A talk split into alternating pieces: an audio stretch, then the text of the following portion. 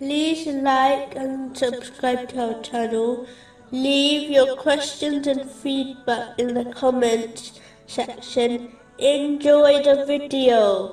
In a narration found in Sahih Bukhari, number 2447, the Holy Prophet Muhammad, peace and blessings be upon him, warned that oppression will become a darkness on the day of judgment.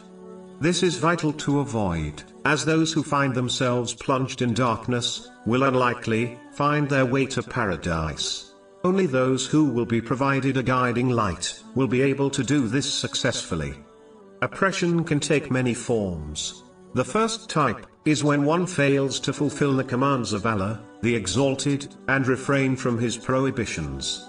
Even though this has no effect on the infinite status of Allah, the Exalted, it will cause one to become submerged in darkness in both worlds. According to a narration found in Sunan Ibn Majah, number 4244, whenever someone commits a sin, a black spot is etched on their spiritual heart. The more their sin, the more darkness their heart will become encompassed in.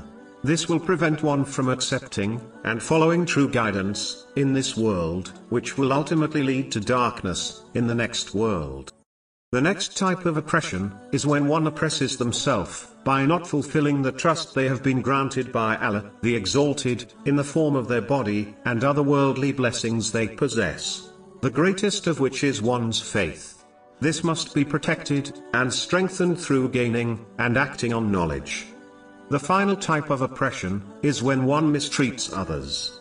This is one respect, is the most dangerous type, this is because Allah, the Exalted, will not forgive these sins, until the oppressor's victims, forgives them first.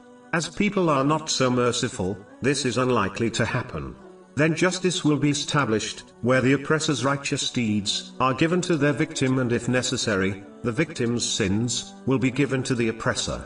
This may lead to the oppressor being hurled into hell on Judgment Day.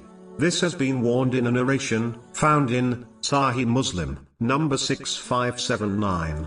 One should therefore treat others how they wish to be treated by people. A Muslim should avoid all forms of oppression if they desire a guiding light in this world and the next.